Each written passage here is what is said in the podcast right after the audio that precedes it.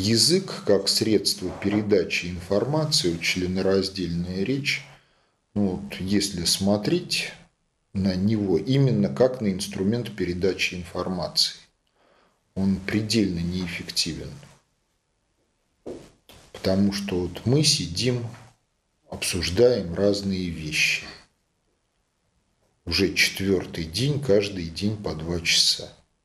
А то, что мы обсуждаем перед моим внутренним взором, то, что уже рассказано и то, что не рассказано, может проскользнуть все в целое в какие-то мгновения. Функция языка главная, она вовсе не передача тех или иных смыслов от одного человека к другому. Функция языка главная – это непосредственное управление течением процессов во Вселенной, в обществе. Потому что, когда мы чего-то говорим, то это колебания, которые мы излучаем в окружающий мир. Окружающий мир – это тоже колебательная система. Что-то может попадать в резонанс. Если попадает в резонанс, происходит изменение состояния, в том числе и необратимое. Если есть каскад переизлучателей, то посылка какой-то последовательности гармоник может привести каскад переизлучателей в работу, и там где-то как-то чего-то произойдет. Если мы предвидим, чего и как произойдет, то мы выходим за пределы ограничений Тютчева. Нам не дано предугадать, как наше слово отзовется.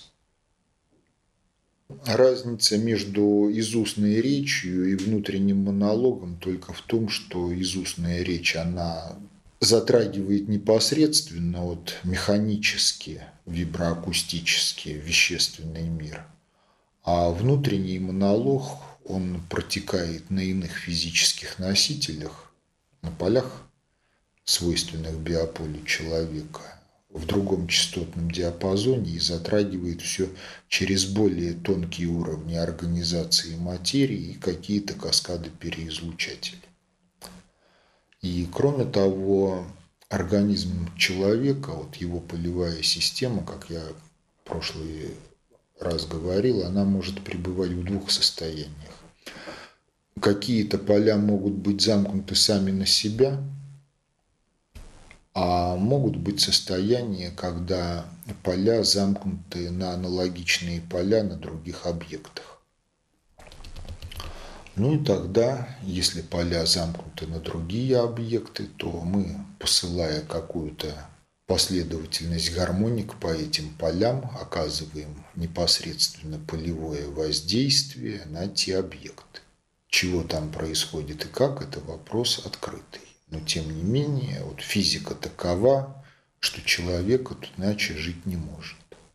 Ежели поля замкнуты сами на себя, а мы гоняем какие-то мысли и энергии, с которыми мы гоняем, избыточны по отношению к пропускной способности нашего организма, то мы можем спровоцировать в себе инсульт, инфаркт, скоротечное развитие онкологии и много каких других неприятностей.